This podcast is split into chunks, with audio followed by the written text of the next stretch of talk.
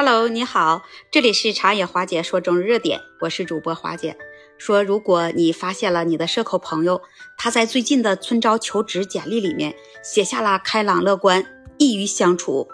而且呢，他在出门之前也会反复对着镜子，在他面前做一些表演类似的，还会说一些“哇，你们好，我太开心了，想进入贵公司好久了”。当你听到了这些热情打招呼的话语，在那一刻，你千万不要去打扰他，也不要去戳穿他，因为他正在修炼。什么要去修炼？因为每一位成熟社恐的必备技能就是假装开朗。那要谈起了说面试找工作这一类相关的趣事，相信那在我们之间有三天三夜也聊不完这个话题，这不是吗？这隔三差五的就有这么一个相关的话题上热搜。你看，就在前段时间，著名的经济学家、立法专家朱少平，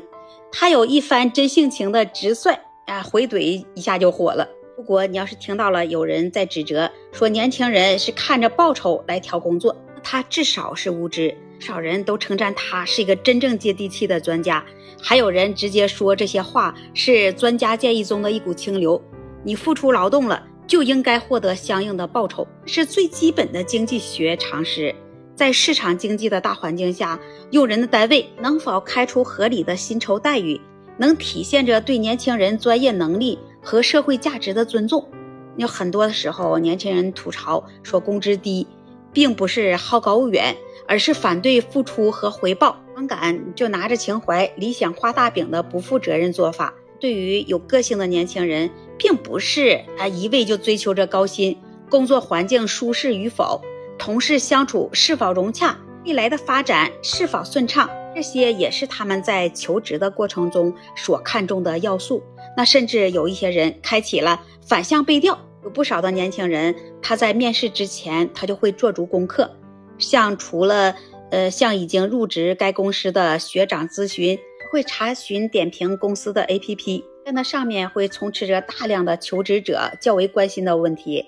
还会有在职或者已经离职员工的匿名点评，那年轻人可以从中能获取公司的优缺点，得知一些领导的风格和一些团队氛围的信息。还有一些人也会利用所学的财经知识来查询公司的年报、股权结构。公司架构、知识产权、法律纠纷等等，有关于很多的信息，用一些多维度的手段为应聘的公司来画像。但是大多数的人还是持有赞赏的态度。那想必在以后这样做的人会越来越多了。求职招聘它本应是一个双向奔赴的过程，唯有以劳动的关系才能高效长久。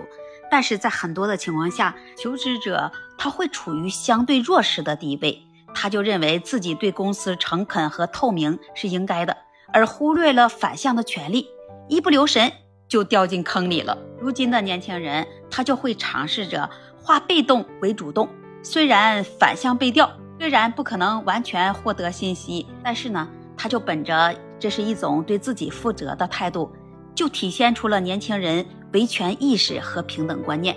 这也是为了对得起自己付出每一分的身心投入。其实有很多内向社恐的人，自己也能觉察得到，自己在假装开朗的状态的时候显得很拙劣。遇上了经验老道的 HR，那一眼就能看出来哪些人他是假社牛、真社恐。日常相处中，大部分人他都能感受到对方是真的健谈快乐，还是温和的迎合。但是这一切其实也都无伤大雅。在面试的时候，你表演成。是一名一个热情的应聘者，至少你在社交礼仪的层面就能让对方能感受到你的诚意和礼貌。那在日常相处中，你表演一个努力找话题的聊天者，啊，也至少能避免让对方认为被厌恶的坏下场。那从某种意义上来说，假装开朗，它就是内向社恐的人回应外界的一种方式。社交，它就和打字的速度，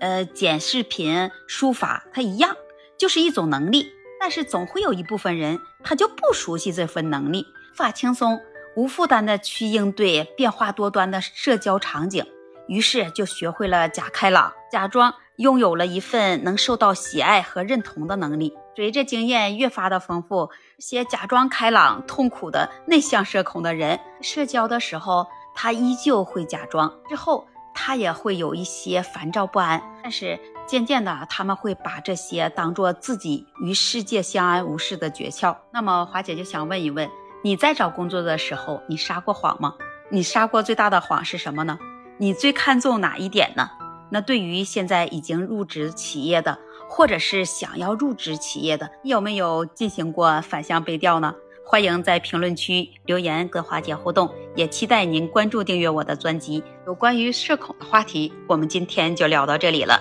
下期节目我们再见。